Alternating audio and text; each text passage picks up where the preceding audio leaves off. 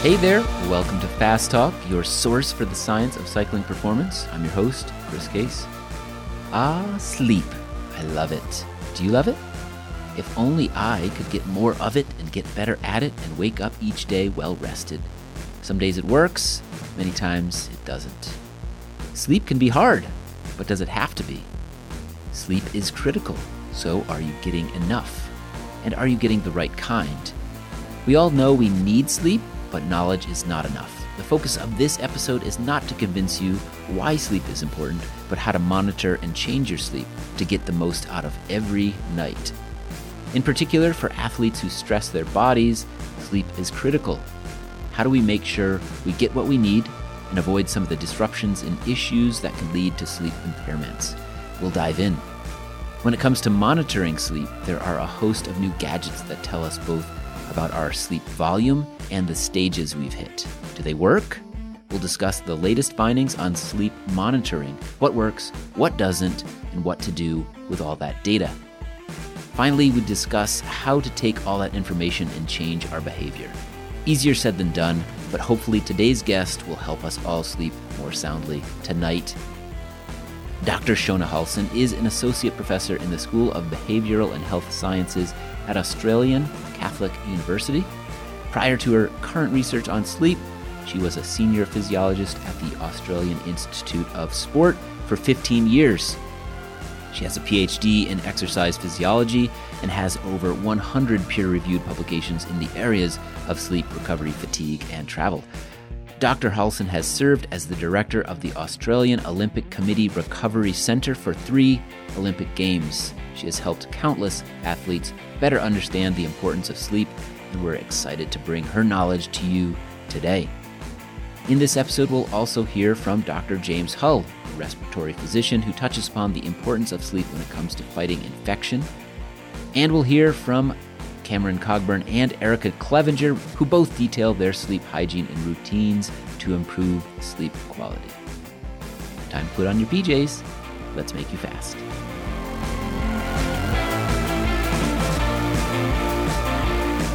Well, today we're sitting down to discuss the all important topic of sleep, and we have a wonderful expert from Australia, Dr. Shona Halson.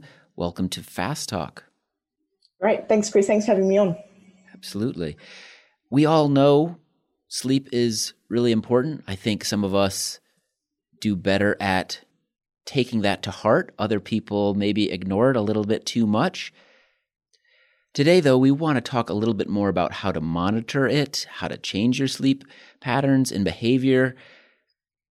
But I think we, we have to start with the question of why sleep is important and briefly talk about that. So, Dr. Halson, I want to turn it right over to you.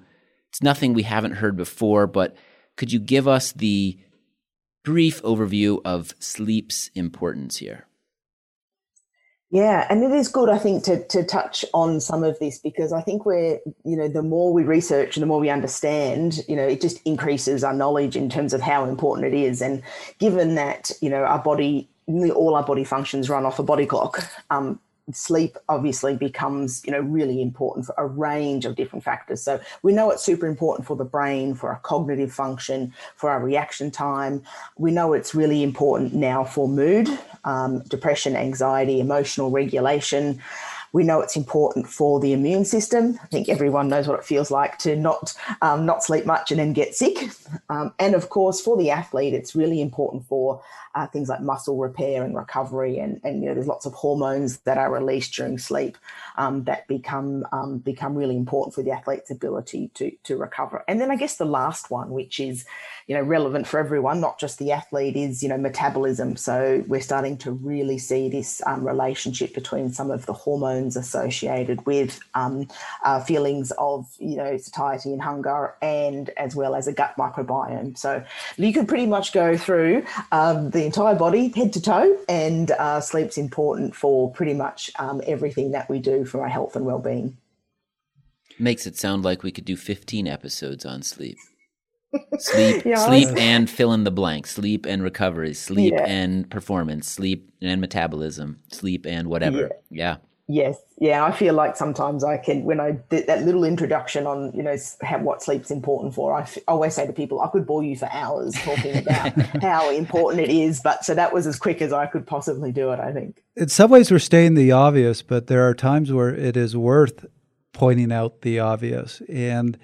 Reading your research, there were a couple themes that you brought up, and, and one of them is the fact that really one of the most important functions of sleep is restoration uh, at multiple levels. And likewise, you at one point wrote about recovery and all the different recovery modalities, but said, you know, well, athletes are always looking for these new ways to improve recovery, be it compression clothing, be it ice baths, whatever new modality is out. Really, none of them compare to the recovery benefits of sleep.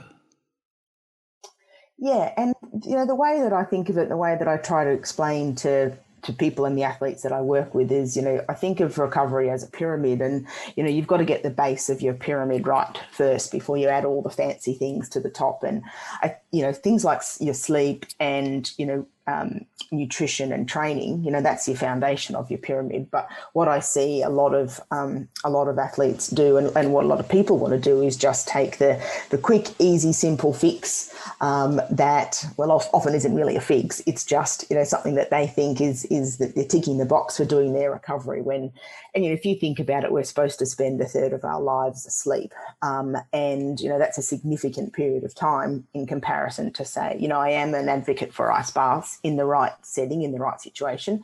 But you know, you might be talking 15 minutes of your day um, in comparison to sleep that should be, you know, for athletes maybe around nine hours. Um, so I think it's one of the, you know, we call them the big rocks. I think it's one of the the key aspects. It's for most people, it's not that difficult to do. Um, it's just a matter of getting your behaviours right. And I think that focusing on that rather than focusing on the the really small things that may have less of an impact when you don't have your sleep nailed and you're not doing that properly. I think that doesn't that doesn't make sense to me.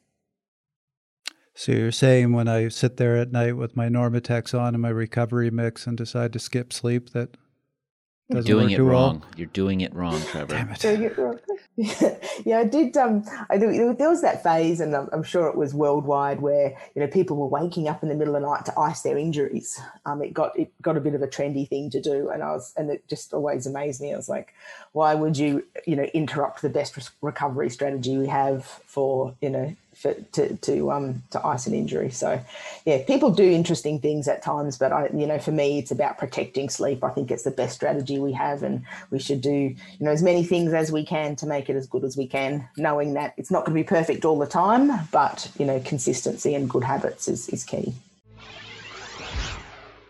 Dr. James Hull, respiratory physician at Royal Brompton Hospital in London, had some useful insight to add to this conversation about sleep and how it's integral to optimal performance?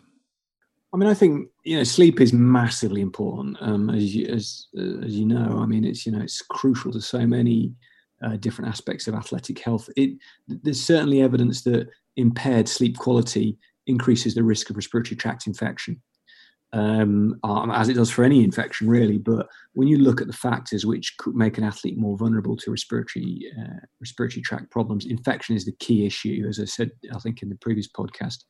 Um, and so, high quality sleep um, of a significant of a sufficient duration um, um, is is important to increase immune function and to protect against respiratory tract infection. The other key thing is that when you're asleep, you can't modulate your breathing pattern and you can't modulate the way you breathe. And so, if you've got natural sinonasal problems and you've got blockage in your nose, then effectively you default into an oral predominant breathing pattern, and that has problems associated with it, including drying of the upper airway, um, waking up with sore throats, um, issues with drying the lower airways, and increasing uh, propensity to, for instance, asthma. So, you know, you don't want to overlook the performance of your respiratory system overnight um, by having those treat, those conditions properly treated, ensuring you've got adequate nasal flow. So here's the question I've really wanted to ask you uh, when we right from the, the day we said let's set up this episode. They always talk about eight hours of sleep, eight hours of sleep. That's what you need.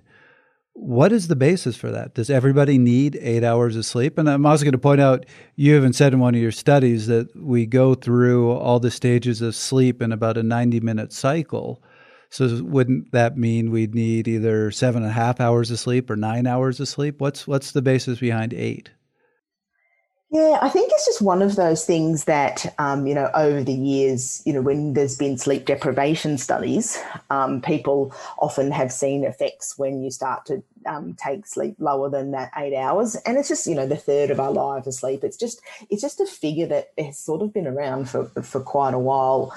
Um, and I think there's some, there are some problems. There's some benefits to that. Um, knowing that a lot of athletes don't get eight hours, at least recommending that is a starting point.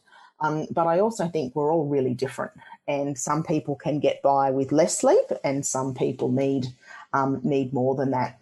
And the thing around it's interesting around the 90 the 90 minute cycles and that's something that again is, is a little bit of a myth and we've we've there's very few studies that have actually looked at the gold standard of sleep monitoring, which is polysomnography, um, in athletes. And we did, we've done a little bit of work. It, it, we haven't published it yet, but a little bit of work in that area. And some of the athletes go through very different cycles than 90 minutes. Um, some of them are much, much um, shorter than that. Um, so that's a bit of, it's again one of those kind of myths that's kind of crept around um, when it comes to sleep. But I think, you know, giving athletes a little bit of a target is not altogether a bad thing, but we do need to individualize it a little bit and get the athletes to think about their own sleep need. So, for example, you know, I'm sort of someone that copes I don't cope really well with under seven hours of sleep. Um, I, I, sort of know for myself, or oh, you know, I get through the day all right, but I'm not I'm not as good as I could be. And I think if you talk to people and you get them to think about how they feel when they wake up and how they get through the day, you can kind of get them to work out their own sleep needs if they start to sort of pay attention um, to to their own sleep. So it is highly variable. That we know there's a genetic component to sleep, um, and so you know to to give you know, to say just a straight eight hours um, isn't probably doing it, um, doing the athletes justice. That said, Dr. Halson, uh, athletes certainly need more. Could you speak to why they need more? It seems like there might be an obvious answer, but could you go into some of the detail there?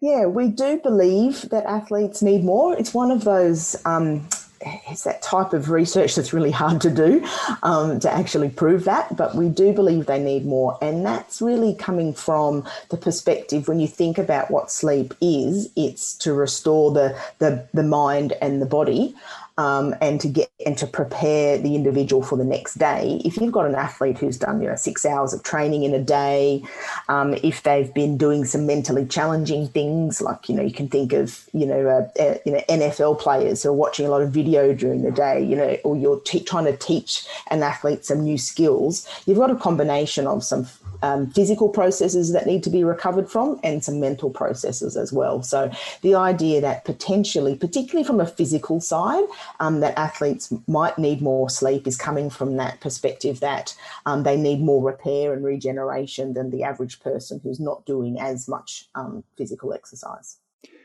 What I found interesting in some of your reviews was you point out the fact that most of the research on sleep has been in people who have some sort of, of, sleep dysfunction, and that there's actually not a lot of research on both athlete needs and athlete act, their actual sleep behavior. But it seems the little bit that has been done, and a lot of it is actually your research, is that athletes tend to get a little less sleep, and their sleep seems to be lower quality than non-athletes. Yeah, and that's it's so interesting to me because it was definitely not what we expected initially. So, if you're to look at the research around exercise and the general population, exercise is great for sleep for most people. Um, so, for, for the general population, exercise really helps you get that good deep quality sleep. It gets you tired, helps you sleep.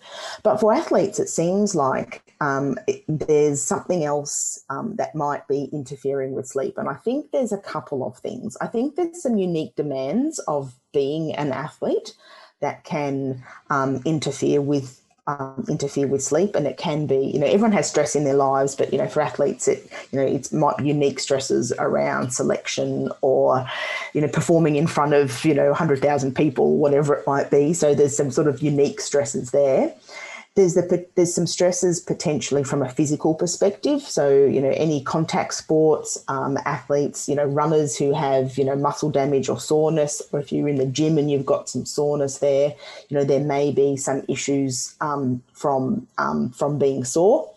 Um, and then also just it, it's potentially just you know when we look at so in Australia, for example, our swimmers get up really early, our triathletes get up really early, our rowers get up really early, and I understand to a certain point why that occurs.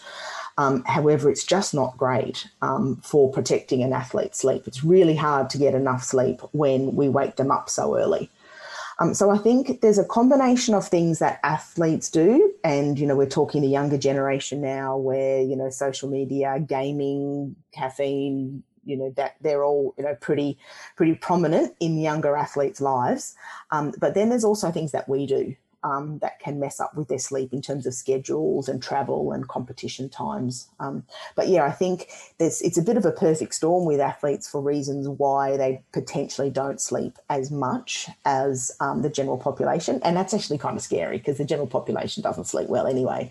Um, so I think it's a whole lot of factors that go into um, causing the athletes not to sleep as well as we'd like them to. It's such a it's such a big question, I think. But what biologically happens during sleep that that uh, facilitates this restoration that you can't get at other parts of uh, or in other aspects of life? And it is a good question. I'll try to answer it short and simple. Um, but essentially, as I was saying, you know, our body runs on our body clock. So there are things that we are designed to do when we're awake, and there's things that we are designed as humans to do um, when we're asleep, um, physiological and um, and cognitive processes that happen in both of those. And we just we, what we've done is we've just shifted it where we spend more time awake and less less time asleep. So that's where our problems lie, is where we're doing different things. Um, our, our circadian rhythm isn't matching what we're supposed to be doing. But in terms of what actually happens, you know, there's um, there's brain processes. So the biggest the sort of one of the most popular theories at the moment around why we sleep, because everyone still disagrees, um, of course, scientists do. Um, but one of the biggest theories is that it's a it's a time sleep is a time where the brain um, is essentially cleared out of things it doesn't need. Um, so you build up these chemicals um, in the brain. Um, in particular, we build up adenosine. We build up some other uh, other chemicals and other sort of waste products um, that happen as a function of being awake and using your brain all day. And at night, it's a time to clear those out and, and get the get the brain ready for the next day. And the simplest way to describe that is the brain fog we have when we're really sleep deprived. Um, it's like our brain just doesn't work as well. So there's cognitive things that happen when we're asleep um, to, to repair the brain. And then there's physiological things that happen. Um, there's some, you know, obviously some hormone release that, that um, occurs in terms of repair. Um, and then there's just a time of, you know, lower heart rates, um, you know, our blood pressure is very different, our core temperature changes throughout the night. So it's just a period of recovering from the day, repair, do some repair processes, getting us ready for the next day. Which is why, as you know, as a, a professor, the, the best way to prepare for an exam is to wait until two days beforehand and then pull two all nighters and drink a lot of caffeine. I think it's pretty common. so you're saying that's not the best approach if you want to actually remember anything.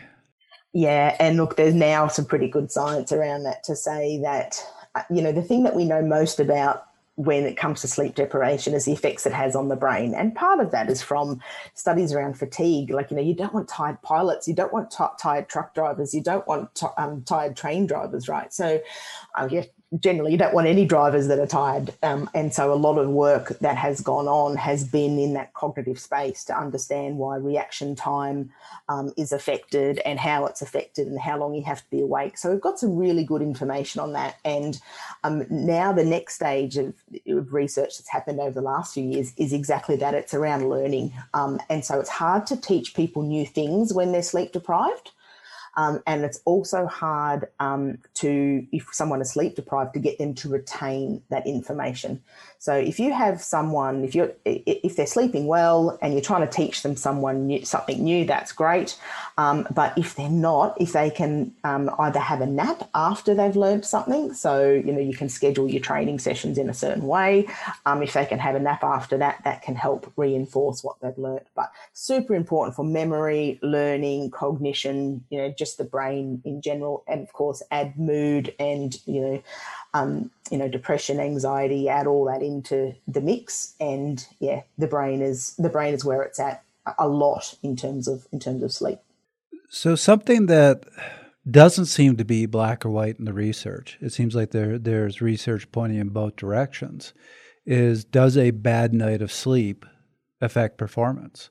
Uh, I know you cited several studies that shows that it does. I have read studies that show one poor night of sleep, you can still pretty much, you're not going to be the happiest person. People might not want to talk to you, but you can still pretty much perform at your best.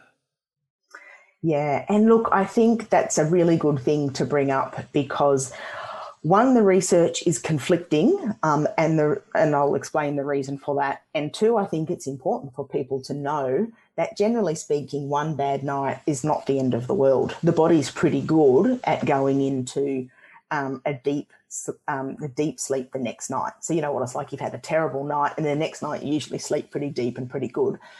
Um, and so what we don't want people to do, especially athletes, is to get really overly stressed and anxious because that's not good for sleep.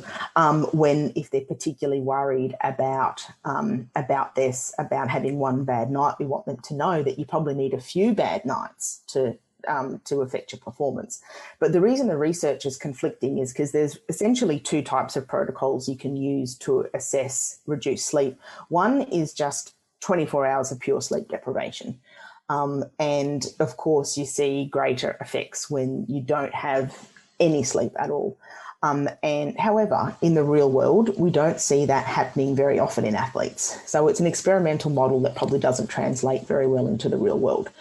What we see more, and where some of the better kinds of research is is because we see this more in athletes, is sort of shortened sleep for several nights in a row. So, for example, you usually get eight hours, but you're stressed about something or something's going on in your life, and you're getting five hours, and they're a bit broken.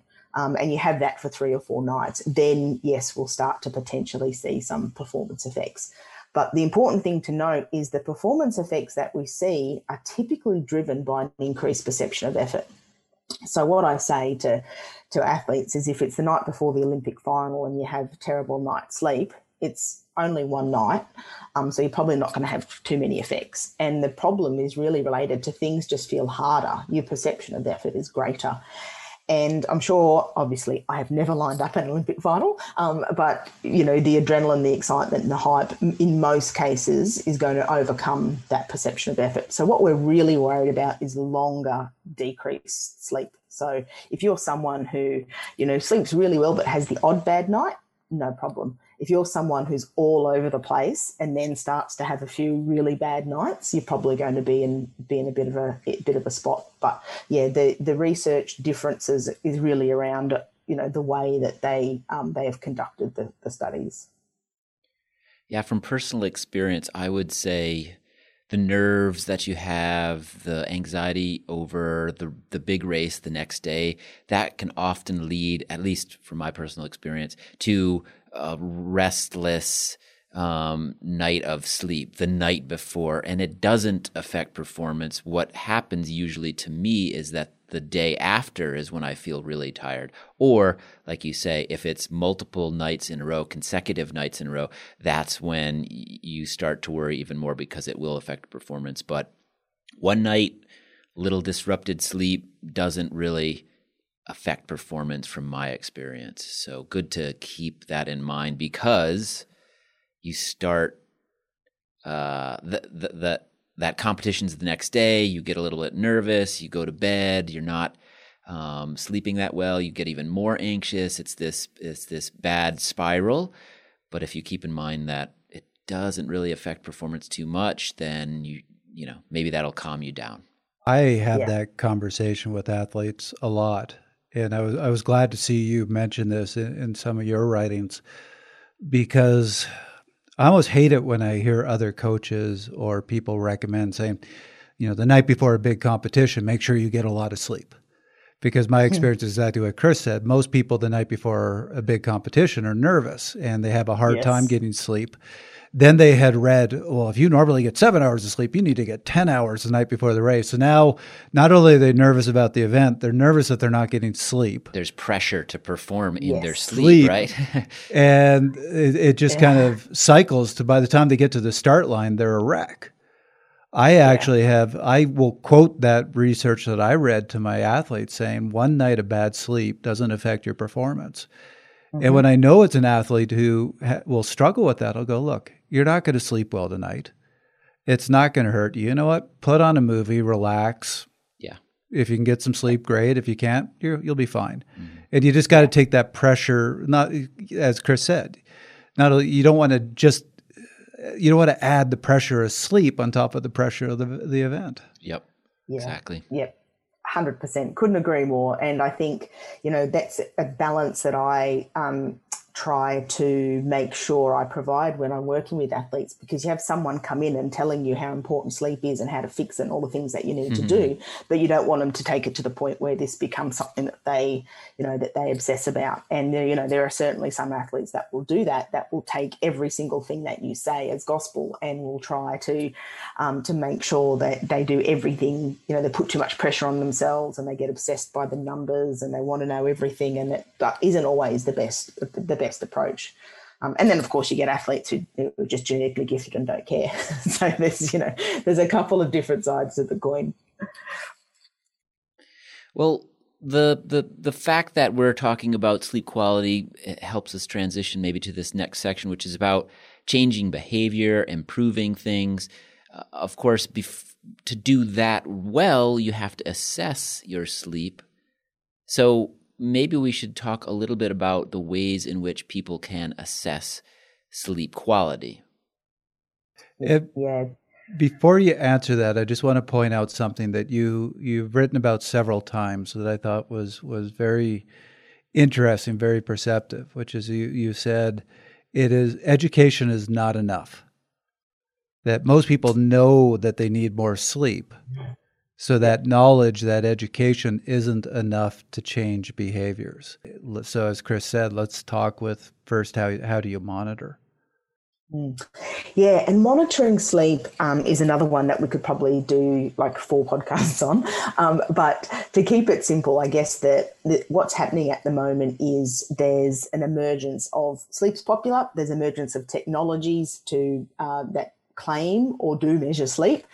Uh, they typically go to market without being um, independently validated against the gold standard. So, what happens? We get the devices, we do the hard work, we pay for the studies to validate them so we know whether they're good or not. I will say, though, more and more of these, I, I, used to be of the opinion that we shouldn't go anywhere near some of these commercial devices that you can just buy, you know, over the counter. However, I think there's some pros to them. I think there's also some negatives. So, some of your commercial devices like Fitbits and Whoops and these kinds of things, which we're now starting to get some data around, I think the positives are that they can start a conversation. They can get someone thinking, an athlete thinking about their sleep. They can maybe start to talk to practitioners. And look, if the if the data is not perfect, if it's not 100% comparable to the gold standard. As long as you're comparing to yourself um, and you're looking for big changes over time, you know, I think there's there's some uses for them there. We obviously, for the purpose of research, are going to use expensive research grade devices, which take a lot of analysis, and they're still the the, the techniques that I would typically use, even when I work um, with elite athletes. Um, so, but the commercial devices, I think, you know, we have to know that in general, most of these devices overestimate sleep. They're good at measuring wake, sorry, they're good at measuring sleep. They're not that good at measuring wake. So the more time you spend awake in your sleep, so the worse sleepers, the more they're going to overestimate sleep. So comparing, bet- um, you know, between different people is probably not a great idea, but comparing within the in within the individual over time um, is is okay. I mean, there's things like questionnaires um, and diaries that can give you a bit of an indication. There's plenty of them around, um, and you know, as long as your athlete um, or you, if you're monitoring yourself, are being honest, um, then you know they can be really useful as well. Um, so, you know, there's obviously pros and cons to each of the devices. Um, the research grade ones we know more about. We know their algorithms, that we know how they measure sleep because they've been validated and published. The new commercial devices we don't know that much about the thing that I do worry with, uh, about with some of these commercial devices that either give you a number um, uh, or a readiness score or a recovery score or whatever it might be is there are times when I think they're just that's just not useful. Um, so you could imagine waking up the morning of the Olympic final and saying your recovery score is 20% um, out of 100. Like, mm, it's probably not going to help you. I'm probably going to probably going to do some harm um, and having the numbers every single day that you can, that some people will obsess about, some people may use as an excuse. Um, for some people, that's just not a good idea. For other people, the numbers are motivating and um, can help you um, improve your sleep by trying to do better and better all the time. Then I think I think then they can be useful. But I do think there's a proportion of people where having the numbers all the time is just not a good idea. And that's why so many of these devices, we see people use them for a month and then they end up in the second drawer um, and don't um, don't get looked at again. So some pros and cons. I think you just got to work out whether you're someone who likes the numbers, whether you're happy to um, just look at yourself. You're not comparing across with your teammates or anything like that. Um, and then knowing that, okay, if I see something that I don't like or that I'm not sure about, you actually go and seek some some professional um, medical help to to try and move things forward. So you, when you evaluated, um, so you're calling these commercial sleep technologies (CST). When you were evaluating them, I, I, my jaw kind of dropped when I saw this. You said the average difference in total sleep time between CST and so here's one of these words I'm going to polysomnography. Polysomnography, yeah, try. it's a good one. You guys said it. That's so that's the gold standard. That's the mm-hmm. the research grade. So mm-hmm. you said the difference between that and CST was 51.5 minutes plus or minus 152 minutes. yeah. Which yeah. is half a night of sleep. Right. Yeah. Yep. Yeah, it's there's some very high variability. I think the average across all of these devices is somewhere between six and 67 minutes is the average. Um, and again, that's related to the fact that they don't, devices are different. Um, and some devices measure wake better than others, but generally they don't measure wake very well. They kind of can't work out, you know, because they're based on movement, it's an accelerometer it's harder to know um, whether a small movement is wake, whether the person is awake or they're actually just moving within their sleep. So it's a challenge. And that's why I say, you know, um, from a research perspective, we use the ones that I trust as much as possible. They still have the limitations. Um, but yeah, you, looking within the individual um, is important. And, and the challenge is when I come in with my research grade devices into a team, and they go, Oh, yeah, but I've been wearing this device and your device is showing me something completely different. That's where it gets messy. Um, right. And I'm like, Yeah, like I kind of trust mine a bit more. But, you know, we need to, that's where you need to know the devices. Like, I need to be on top of all these devices that come out all the time because athletes will get them first. And I need to be able to know, okay, these ones have this particular challenge or they're good in this space, but they're not good in that space. Um, so that's where I think we need to keep on top of the new technology. So, which are the ones you'd recommend? And I'm asking, aware that you just published a validation study on the the Whoop that seems to be pretty promising. Yeah, so the thing that, when we've got another study coming out soon um, on the Whoop, and the thing, again, like science, it's, it's grey, it's not black and white, but you know, when we look at sleep, there's two ways of looking at it. There's two stage sleep, which is if you're awake or if you're asleep. And that's what most of the devices do. But some of them then step into um, making some calculations around four stage sleep, which is the stages of sleep. So, stage one, two, three, and REM sleep. So, the Whoop is actually pretty good at measuring two stage sleep. Um, so, sleep, um, so that you, what, what, a typical um, accelerometer would do. When it starts to get into the um, four stage sleep, so telling you what phases of sleep, it's not quite as good. Um, and so we probably wouldn't go down that path from a research perspective in terms of using that device for, for four stage sleep. Um, the other thing to note is that um, the the score that you know the recovery score, you know the, the the score that gives you that we don't know anything about that. So we don't we don't know the algorithms, we don't know how they calculate it. So when we talk about we say, yep, two stage sleep, I'd be pretty comfortable using that. It compares to um, to research quality devices. Um, but the problem is is when um, some of these devices keep inferring things. Um, but the good news is, is um, the sleep laboratory that we work with are working with Whoop to improve their algorithms and to keep making it better. So um, most of these um, devices will go through second iterations, third iterations, and they they become better and better um, as they go along. But um, yeah, we tend to be the the people that have to go ahead and do these projects. And and you know the other thing is some of these commercial devices you can't access the raw data. So, you know, with the watches that we use, we can access the raw data. We can go, oh, that night was, you know, I know what happened there. I know what the mistake is. I'll delete that section, you know. Um, but with these devices, you just get these random numbers generated and then you have to, you know, there's not much you can do with them because we can't access the, the epoch by epoch um, data that we need. So, what are some other devices that you would feel relatively comfortable with, knowing that no most of us can't use research grade equipment. Yeah. Yeah, look, and again, I think it's not so much the devices themselves; it's how they're used. I mean, I don't have a problem with people using um, using a Fitbit if they're understanding that it's probably overestimating sleep and um, that it can be used to um, start a conversation and to get some support. I think there's, I think the Oura Ring has some has some good potential. I think the Whoop's got some, um, you know, some positives there um, as well. I think probably the Fitbit is sort of below those in terms of quality but again how are you using it who's giving you feedback you know if you whatever device you've got if you're talking to someone who actually knows what they're doing and tells you how to address your sleep then that's great because that's not none of the devices actually do that. So it's like standing on scales at home and the scale and the scale's telling you you're overweight. Like, oh, that's great, but what am I going to do about it? And these watches do the same. They tell you your metrics, but not how to fix it.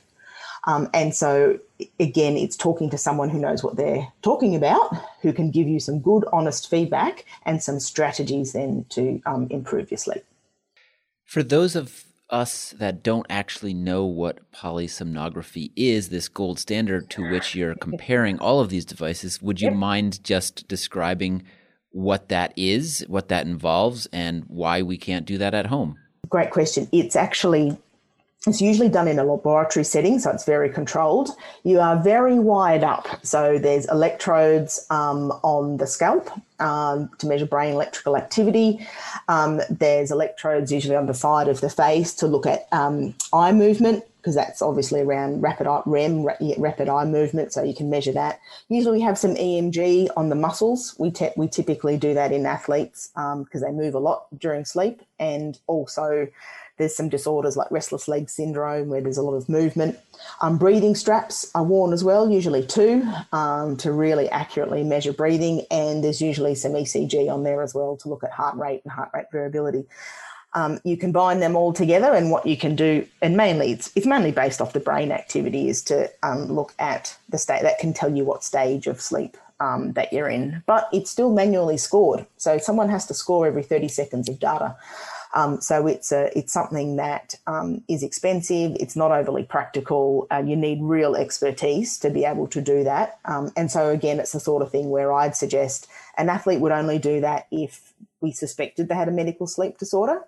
Or we use it when we're doing research. So we really want to understand if an intervention is working, and you really want that high level detail, specific. You know, oh yes, this nutritional intervention works because it, um, it increases deep sleep or um, this nutritional intervention works because they fall asleep faster and you want a really controlled environment that's how we would um, we would do it but it's not a it's probably not a common thing it's probably not something that um, athletes would do a lot of um, except to say we just published a study in rugby league players that found a relative like a lot a higher proportion of um, of the players that had some sort of mild, mild, not excessive, but just mild um, sleep apnea.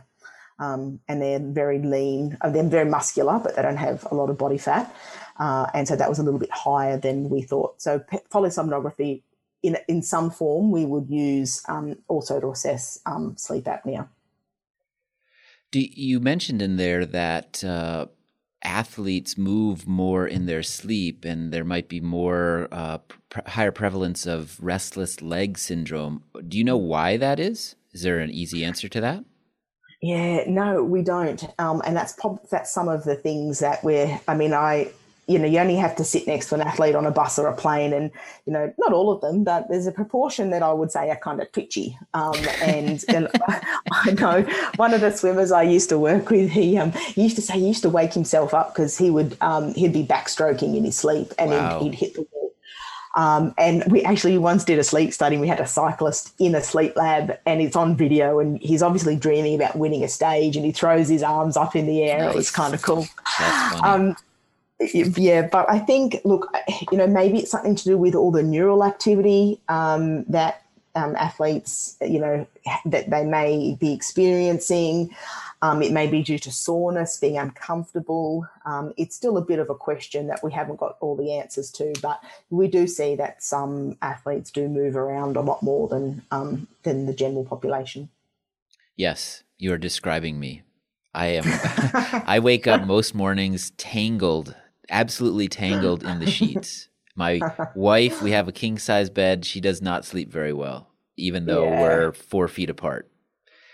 Um, so you are describing me. So I know what this is all Excellent. about. Restless leg syndrome. Yes, you've also described yeah. me there too. So don't know if I've uh, ever won a, a, stage of the Tour de France in my sleep, but I'll ask my wife.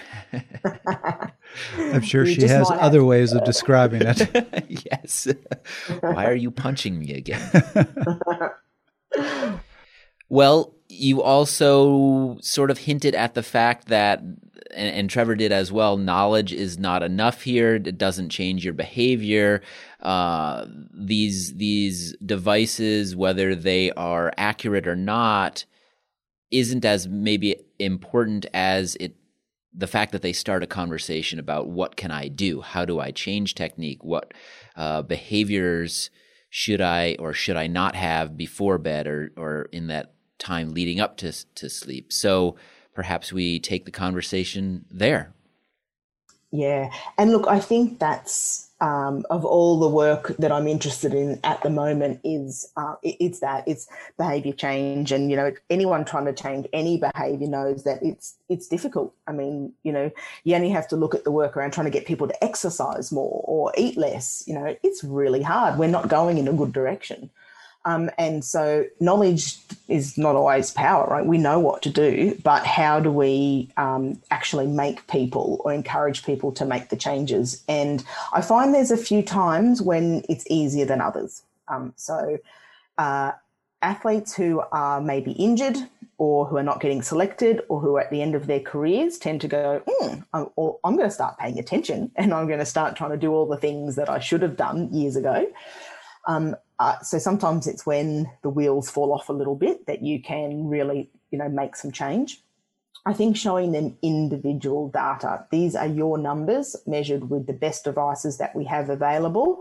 Um, and this is how, for example, you might compare to um, someone else in your team who's a really good sleeper and a really good performer. I think comparisons to your peers, um, the successful peers, is something um, that can help.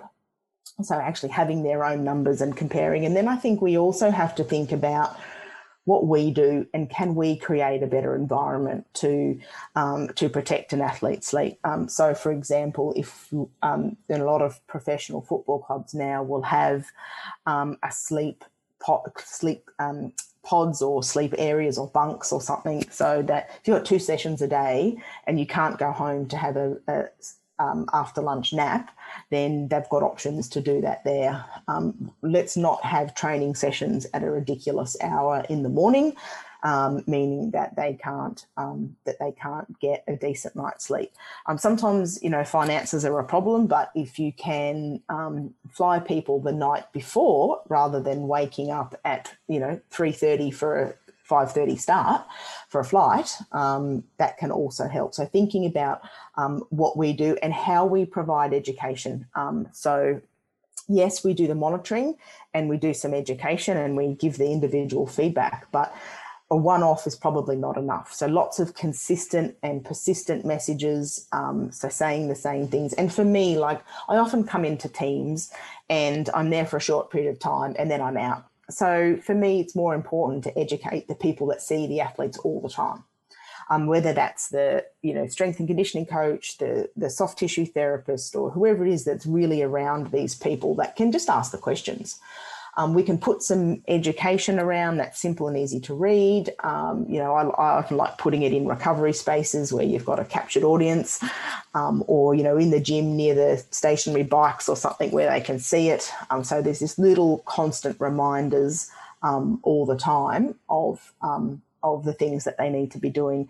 And for me, one-off monitoring is good, but it's not everything. So you know, for me, you know, every six months, you might just do a little one week checkup um, and make sure that you know everything's going um, going okay. So, I think that is one of the issues as well. Is sleep's becoming popular. Teams are going, oh, I'm measuring sleep. I'm ticking that box. I'm doing all the right things. Um, but it's not, a one-off's probably not really going to um, going to to cut it. So, so, when you talk about the education that you need to be consistent and persistent about, what are those things that are in that pamphlet or whatever the materials are that you give to these athletes or these teams? What does that entail? Yeah, what does it look like? Yeah, I think we we do try to individualize it to, in some respects, um, and each team, you know, some teams might be different to others um, in terms of their challenges.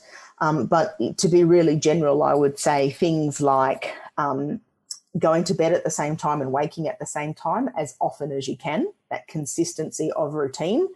Um, it's like being jet lagged if you're going to bed at, you know, three hours different one night and, you know, you're going to bed at 10 o'clock normally and then one night it's 2 a.m. and the next night it's nine o'clock, like just keeping consistent bed and wake times as often as possible. I'm keeping a really good eye out on the things that disturb their sleep. Is it caffeine? Is it phone use? Is it computer gaming? Are there things that just creep in to an athlete's sleep time that they can avoid?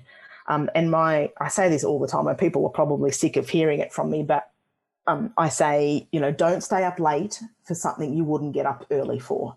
So what I mean by that is, would you stay up? Would you set your alarm for two hours early to watch two episodes of something great on Netflix? No, you would never do that. So why do we stay up two hours late at night to do that? So, you know, there's some things that you have to do, and it might be work, it might be study, and yes, you might have to get up early for it. But if there are things that you're voluntarily doing that you would not normally set your alarm in the morning for, reconsider how important it is to, to do it at night. Um, so there's things that sabotage sleep. So those things that get in the way. Try to be consistent as often as possible, um, and try to manage or deal with any stresses um, as good as you can. And you know that can go from a range of you know maybe you need some breathing exercises um, and you know you would you need to meditate or whatever that may be all the way through to you know there's an anxiety disorder here that needs to be addressed by a professional um, and often, because we obviously we know that stress and anxiety aren't great for sleep. Um, so we want to make sure that we're we're addressing that. So um, I, I, think they're they're really the, the key things. Uh, the other one, I guess, is to um, make sure your bedroom environment is optimal for sleep. Is it cool, dark, and quiet? Um, you know, the number of times uh, you know athletes say to me, "Oh, I felt, you know, I forgot to close the curtains," or you know, the um, the next door neighbors were really noisy, or my or, or the the classic is they just leave their phone on all night. Um, and the, the, you know, oh, but it's on vibrate. I'm like, yeah, that will also wake you up. Um, and so we actually had, we did a study on rugby union players. Uh, one of my PhD students did, and um, in a proper sleep lab, all wired up, and they were allowed to have their phones in the room as long as it was on um, on silent. But of course, many of them had it on vibrate, which still woke them up. So, um, if you're still going to use your, you still want your phone on in a sleep lab, you know, there's probably something not quite right there. Um, so yeah, try to and, and, again, like I say, it's not rocket science. All this stuff is everything we know. It's all the things your mum taught you as a kid. It's not that difficult, um, but it's just getting people to make those little changes. Put your phone in um, the bathroom. Put your phone on aeroplane mode. Your alarm will still go off. Um, you know, there's things that you can try to do to just take away that temptation. Set up your environment better. It's like not having junk food in the fridge set your environment up better so you're less likely to be tempted by your phone. Yeah, I absolutely find that if my, I have a a policy of not having my phone anywhere near me, even on the yeah. same floor of my house when I'm s- sleeping. But if for yeah. some reason it ends up in the room or I know it's around, it it definitely disrupts how I think about sleep that night. Oh, why limit that to sleep? I'd like to have that policy 24 hours a day. Pro cyclist Erica Clevenger leaves nothing to chance when it comes to getting quality sleep. She offers some insights on how she optimizes her own routine. I don't think I'm saying anything new when I say that sleep is very incredibly important. I would choose sleep over a lot of other different recovery strategies for sure. It's definitely a huge part of my training plan, actually. Um, in my mind, is sleep. And it's actually something I've put a lot of work into this summer um, with all the you know the lack of racing that we've had i've had a little bit more time to um, spend um, a little bit more energy on trying to figure out how to really optimize my sleep how do you optimize sleep? What do you do? Sleeping in like a cool, dark place. For example, this summer we we uh, installed a ceiling fan in in our room just so that I have a little bit cooler in there um, actually put in a blackout curtain in my room as well. And so very dark um, actually in there. And I think that that really helps. I also have a humidifier in my room just because it's so dry in Colorado. And because of my asthma, sometimes I struggle to sleep. Um, and then really establishing a good, like, sort of bedtime routine is something I've also really tried to work on. And I struggle with it because we don't always have a good routine because, you know, if you're a racer um, and a grad student like I am, you're traveling or you're doing a lot of different things on campus and it's hard to establish a routine but a bedtime routine is definitely one of the things that i really focus on and every night before bed i really like reading and um, it really helps me sort of relax here's a question i have for you because all this advice that you are bringing up is great I do. I, I got a good laugh out of this in, in one of your reviews. You talked about the five common errors that we make in trying to change behavior. And mm. number one on your list was appealing to common sense. yeah. Which, like I said, I got a good laugh at it. Basically, if, if you're trying to change somebody's behavior, trying to appeal to their common sense, not a good strategy. Doesn't work. Which yeah. is which is what we're doing here, and uh, so that you get a good laugh out of that. But I'll give you an example. I actually this year had an athlete, one of her goals was to improve her sleep. So we talked about it. I said, How much sleep are you getting? Oh, five, six hours a night. How much would you like to get? I'd like to get eight hours a night. I asked her why. Well, I'm not training well. I have a hard time focusing at work. I'd be more productive. I'd be more effective if I got more sleep. And for a couple months, we had this kind of broken record conversation where every week when we would talk, it'd be the same conversation. How do things go with changing mm-hmm. your sleep? Uh, the strategy I gave her is look, just start doing it. Go to bed. She's like, I said, what What does it look like for you if you're getting the sleep you want? She's like, I want to be in bed, like winding down by nine thirty, in bed by ten. So I went, okay, this mm-hmm. week start doing that. And you could you could almost just, even though we're on the phone, I could almost just hear her tense up and go, but but no. Mm. And so the you know we'd have our next call. How to go? Oh, I never was able to get to bed by ten. Why? Oh, just I have work. I have all these other things. I go, but why do you want more sleep? Well, because I'm not very productive with my work. so if you got more sleep, you'd be more productive, and then you'd be able to get more sleep. Yes. Yeah. So this week, I want you to try to go to bed, wind down at nine thirty, no matter what. Just stop at nine thirty, go to bed by ten. Okay, I'll try. And the same conversation the next week. This went on mm. for months. So that's your. I was trying to appeal to common sense. So we all know this. She knew this, but when it yeah. came down to take action, I could just hear. Mm-hmm. I would say take the action. You could just hear her, the the the gears going in her head of. But no, I can't do that. I can't actually yeah. do that. So how? What is that final step to get the athlete to say, no, I am going to do that? Yeah, look, that's a great question, and I wish I had a really equally as good answer. Um, but what I, in my experience, um, small changes that are achievable um, over time is kind of what we what we need. So I had a rower, not a bad, not a dissimilar example, um, but he was like, "There's no way I can go to bed before ten thirty. Just couldn't go to bed. I'm not tired. It wouldn't happen." And I looked at his data from his sleep watch, and I was like, "You fall asleep in either zero or one minute. As soon as you put your head on the pillow, you're out, and that tells me you're sleep deprived.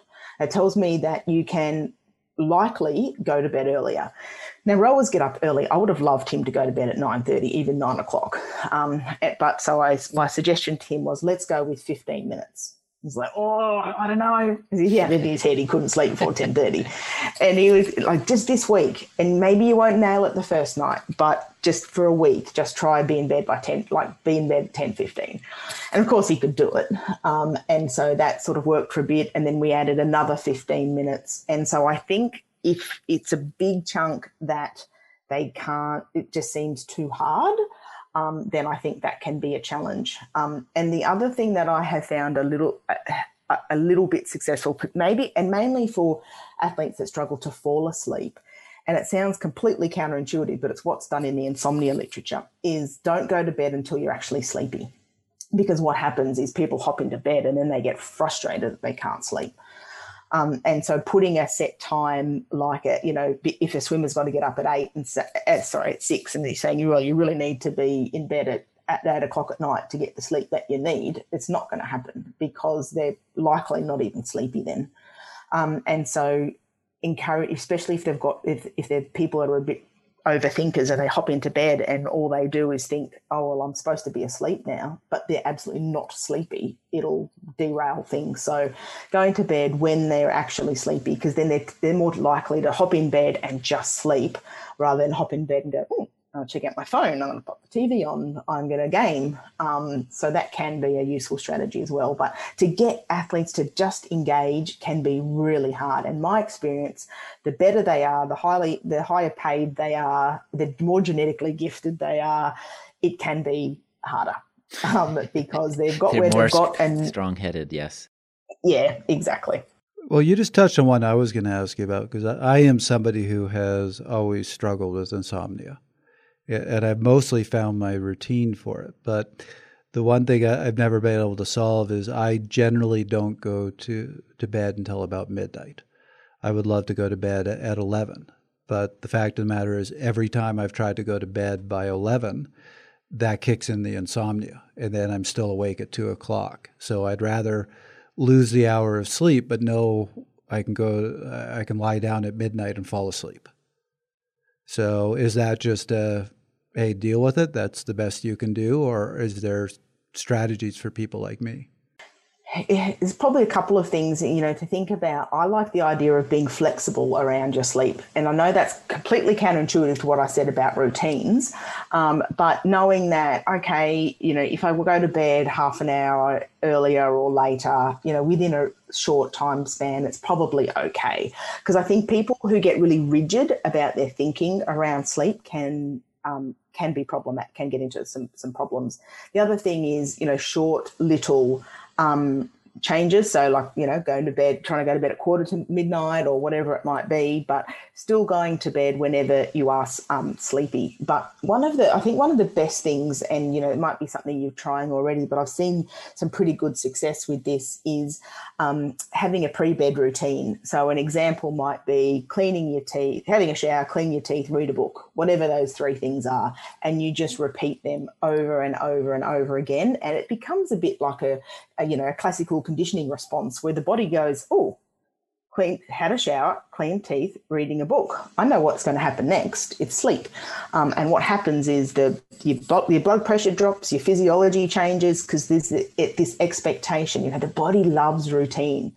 Um, so if you can pick a few things, um, and you know, some people it might. I worked with a an ex uh, US Special Forces uh, soldier who was a mess, sleep a mess, and um, for him the scent was um, eucalyptus oil because it was it was a scent that he used to wash his kids' hair with, and that was enough to just trigger this you know, relaxation response. This I'm in a good place.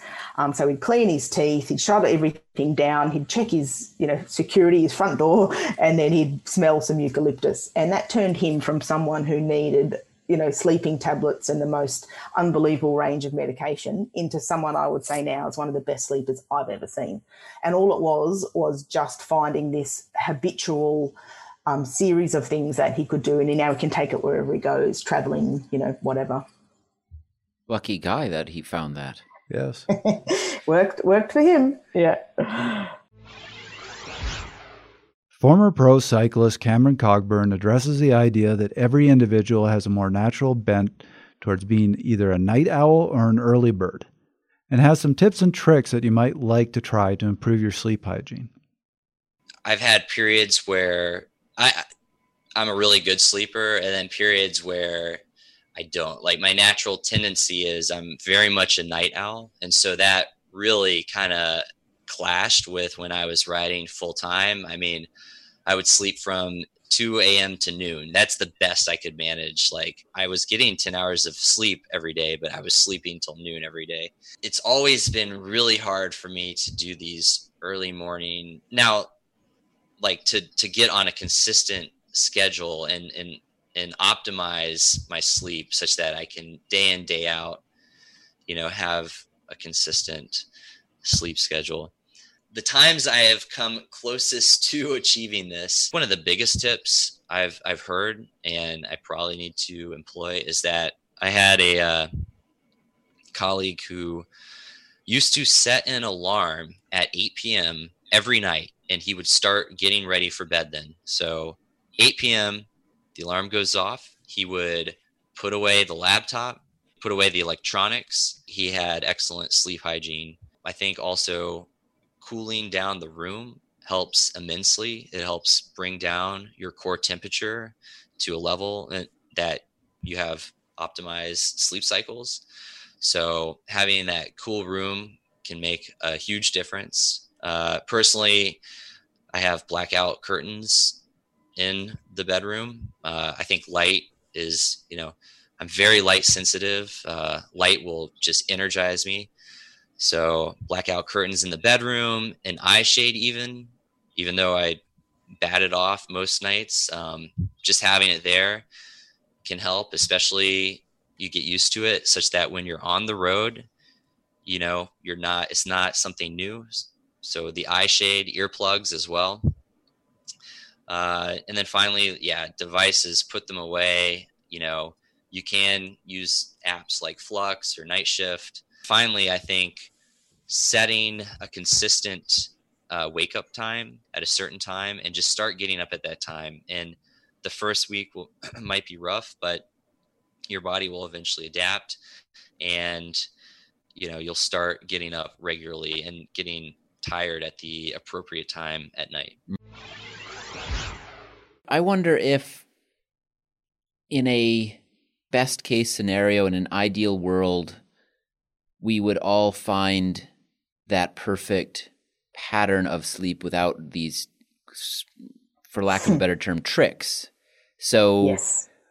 some people naturally, uh, correct me if I'm wrong, but naturally seem to be night owls, and other people seem mm-hmm. to be early risers or early birds. And I wonder if there's truth to that and also how you would suggest somebody go about finding what their circadian rhythm mm. should dictate their sleep pattern be. Yeah, so there definitely is evidence of um, morning, evening, and neutral people, and then even in between those. Um, so there's a questionnaire um, aptly named the morningness eveningness questionnaire. Um, that's super easy. You can find it on the internet, easy to score. Um, it just asks you a series of questions around your preferences. Um, and yeah, that'll give you an indication of what you are. we found we looked at the chronotype of elite athletes and we found and they're mainly olympic athletes and we found that the majority are early morning to neutral um, we don't we didn't see many night owls at all in these and unsurprising if you're a night owl you're probably not going to last as a swimmer or a rower or a triathlete. Um, but yeah simple ways that people can go and look and um, and see what they are. Um, and the thing that i think people sort of get into the trap of doing then is trying to change it and it's not really possible. Um, it's it, it is you know from the evidence seems to suggest that it's you know on average most people are pretty much genetically um, predetermined, and it's not one of those things that you can turn yourself from an early morning person into a night owl. Why would that be genetically predetermined? What would be the reason in terms of evolution for that? yeah, yeah. And again, uh, this is only one aspect, that, yeah, that I've heard of, and I don't know if this is true, but this is one I've that I've heard of is that. Um, if we, you know, if you're in a tribal situation and you're, um, you know, you're living off the land, whatever it might look like, you don't want everyone to be sleeping at the same time. You want some people awake to protect your group um, early in the morning, um, and you want some people who are still awake late at night to protect the group. Um, so there's certain benefits to having people being able to sleep um, preferentially at different times. So um, yeah, that's one of the reasons I've heard, and I thought, oh yeah, that actually kind of that resonated, made a little bit of sense to me. But I'm sure there's other reasons out there, but that's one of the ones that I've heard a, a number of times. I've actually read that research, and, and that is what uh, I've seen a lot in the, yeah. the, the Paleolithic research that yeah. you needed people awake at all times mm-hmm. to, to help protect the tribe. So there, there was a benefit mm. to it. Even without mm. the Netflix, there were some night owls just staying up, watching out for you know enemy yeah. enemy tribes, hanging whatever, out, doing, hanging out, doing their thing, sitting by the fireplace. your, your question about can you ever change? I'm a night owl. I coached a team, as you know, called the Morning Glory Cycling Club for four years. Yes. All their rides were at 5:30 a.m. Yuck. Yeah. Four years, multiple times a week, I was getting up to coach that ride. And even after four years, oh. every single time I would wake up at 4:55 and go, not making it today. What am I'm I calling doing? in sick. Yeah. and I had my routine to honestly get to the ride. It was 10 minutes to bike from my apartment to the ride. So I knew I needed to be out the door by 520, which means I needed to get changed by 510, which meant my alarm went off at 455. I would take 10 minutes to sit on my couch and hate life and and convince myself not to go back to bed five minutes yeah. to quickly eat some food, then get changed and go. Yeah. And four painful, years, painful. I, I, it painful. never yep. got a little bit easier. No, I. Yeah, that's the middle of the night to me too. So that's that wouldn't that wouldn't be exciting. yes. So now that we've all clarified how much our sleep is uh, unhealthy, Okay, well, let's turn our attention to maybe some myths about sleep. Um, one, we have to bring this up, Trevor, because we're cyclists, and, and you and I have both heard this for years. It's kind of a urban legend about the, the Belgians. With teammates' minds on this one. yes. So, Dr. Halson, is there any truth to the fact that you shouldn't sleep with plants in the room because they suck the oxygen out of the room and it disrupts sleep? Do you know what? I have heard that. I have not seen any evidence okay. um, to support it. Yeah, um, yeah. But when you think, you know, the amount of carbon dioxide that plants produce is nothing compared to a, a you know a human. Um, yeah, I don't know. It's an interesting one. I haven't seen any any data to support it. So I respect I like you for uh, giving a scientific answer to that and, and talking about data. I had a teammate, I think he was 21, but we all nicknamed him Junior. I'll leave him nameless because he he was gullible. Gullible, gullible? a little little young for his age, and so we convinced him of that myth that he couldn't have plants. So we noticed that if we went to hotel rooms where there was plants, he would get them out of his room. So we got really mean, and we would go out and get plants and put them in his bedroom. when That's... he was sleeping just to mess with him. Wow. just to mess with him. Nice. I love it.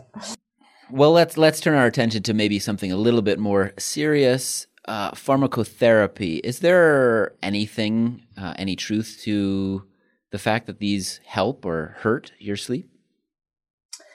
Yeah, and it's a, good question, And I actually have got a study planned for next year to look at the effects of sleep medication in athletes on sleep architecture. We would have had it done this year except for COVID, but and the reason why it's important for us is because there's not a single study that has ever looked at what happens to sleep architecture, so the phases of sleep when um, uh, when sleep medication is given to athletes. There's some information in the general population that there's less deep sleep with certain types of sleep medications. Um, there's also evidence, of course, they become, can become habit forming depending on which type, and there's also some evidence that there may be cognitive issues in the morning. Um, so, you know, feelings of grogginess, headache, hangover effects. So, um, my preference always, and look, and look, I'm not a medical doctor, so I don't, you know, delve into these realms too much from a recommendation perspective. I'd more like to investigate, um, but my perspective is that natural sleep. You know, every every medication has a side effect. So, um, you know, if we can get natural sleep and encourage natural sleep, that's certainly the way forward because we just don't understand enough about sleep medication in athletes. I think there's a place for them. You know, if you're someone that's not going to get any sleep or you may be experiencing some jet lag and you're just trying to get some sleep. Um, but I think it's definitely something that, um, you know, a lot of sports doctors that I work with now are really cautious about their use um, and keep them for, you know, really strict um, certain conditions. Uh, and are you including things like melatonin here, or is that a different category? Yeah, melatonin's probably a different category. It's you tend to get more natural sleep. Um, it tends to not disturb sleep architecture as much. But again, we need to remember that while it has soporific effects, so it makes you sleepy, um, melatonin also has body clock shifting effects. So it's not the sort of thing that you probably want to wake up in the middle of the night and take. Um, so it's we do keep that one separate. And can you become habituated to that?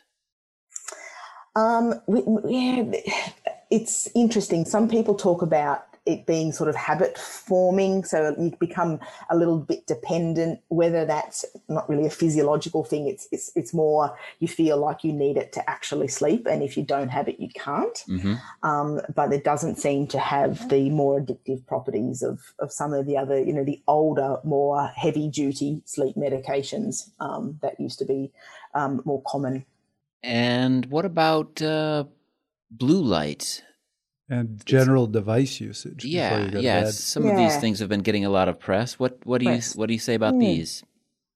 Yeah, and look, I there there have been a couple of studies that you know that uh, sort of go either way. Um, but I think, and I was involved in one that sort of suggested it may not be as bad in athletes. But um, importantly to note, we didn't use polysomnography in that study. We didn't use the gold standard. It was sort of a, it was a study that was done in a in elite population where we where we couldn't do it. So I still am someone who thinks that minimising blue light, just based on the mechanism um, of the body clock and where it is and how it light through the eyes can affect it, especially blue light.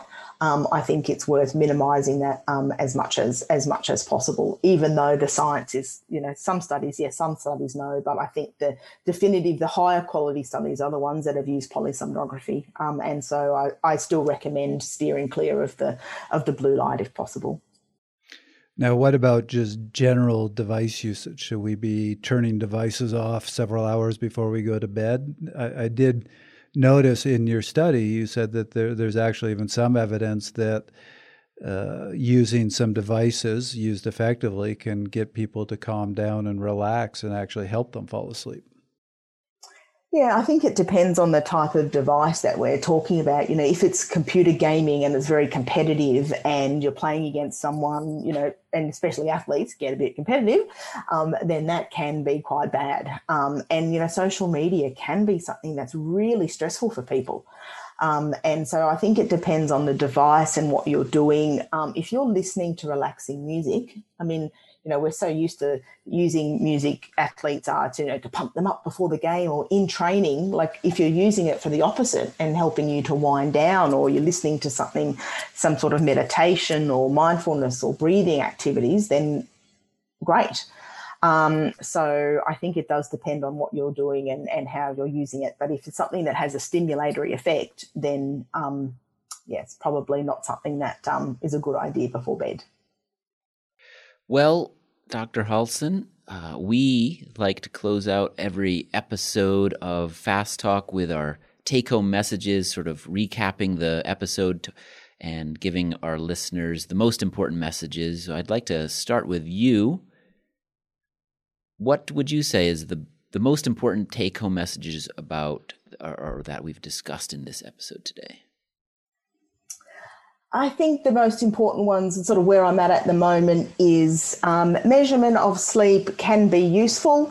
Um, it's what, that it's what you do with the data that's most important. Um, and you know, how do we engage in effective behaviour change? What start to think about what the things that we can do to get, whether it's ourselves or our athletes, um, creating a good environment. What's the education? What the things that we need to do to help um, move them forward? Because the education and the monitoring is useful, um, but not not not it's not enough on its own.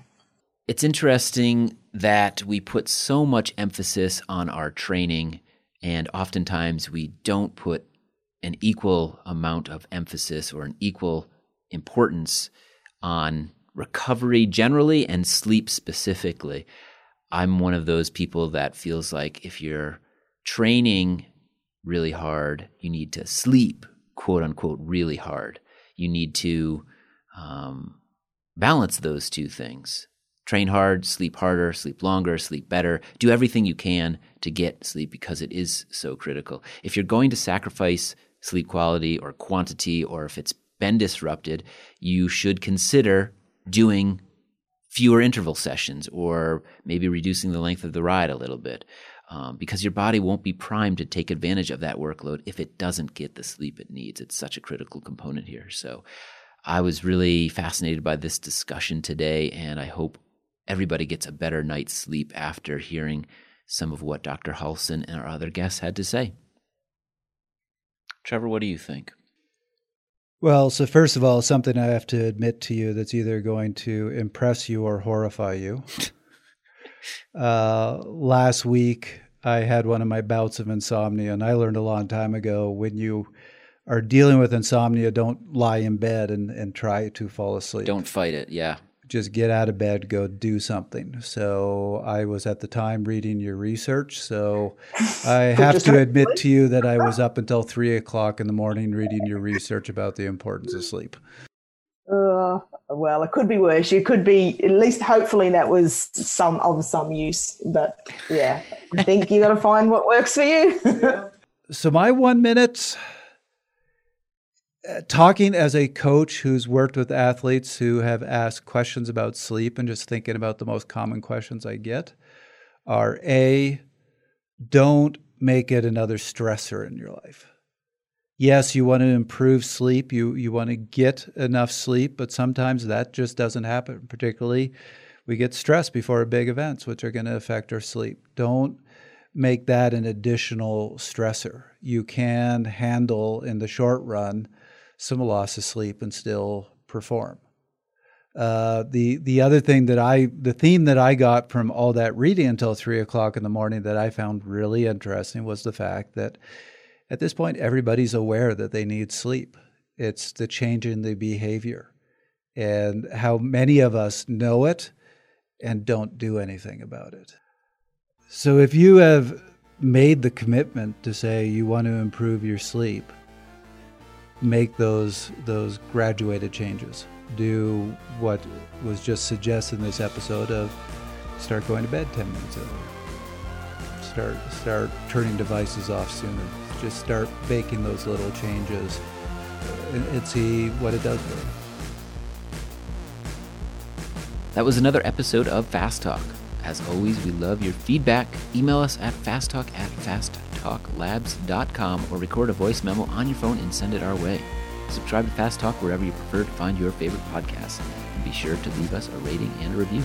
The thoughts and opinions expressed on Fast Talk are those of the individual. For Dr. Shona Halson, Dr. James Hull, Cameron Cogburn, Eric Clevenger, and Trevor Connor, I'm Chris Case. Thanks for listening.